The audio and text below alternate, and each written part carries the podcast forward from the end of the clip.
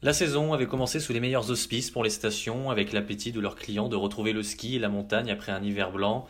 Mais la résurgence de l'épidémie et l'émergence du variant Omicron provoquent une temporisation des réservations. Les explications de Vincent Lalanne, directeur de l'Office de tourisme de Val Thorens. Un reportage de Jean-François Casanova. Euh, bah forcément, les gens sont un petit peu naturellement un petit peu plus inquiets. Hein. Ils ont déjà été, euh, ils ont déjà été échaudés par euh, les 18 mois précédents, donc les les, les réservations, on va dire, se, se, stabilisent ou se temporisent alors qu'elles étaient en belle augmentation. On avait des belles prévisions pratiquement jusqu'à la fin de saison, mais mais d'une manière globale, c'est vrai que là, on marque un petit peu le coup, si ce n'est que bon voilà, on s'adapte. Ça va être le leitmotiv de toute la saison. Il va falloir s'adapter aux conditions sanitaires et aux conditions gouvernementales des différents pays.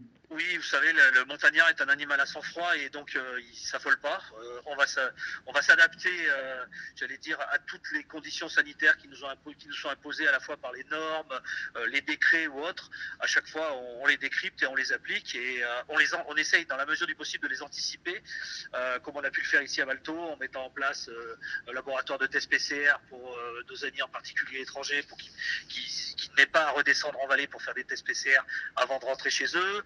Euh, on essaye de mobiliser bien évidemment les, populations locales pour respecter euh, toutes les normes sanitaires en vigueur, d'être le plus prudent possible.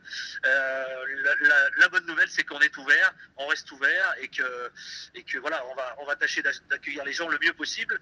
Mais effectivement, on doit faire avec, on doit faire avec la situation. Voilà, situation sanitaire qui, un jour, on nous annonce des bonnes nouvelles, un jour un peu moins.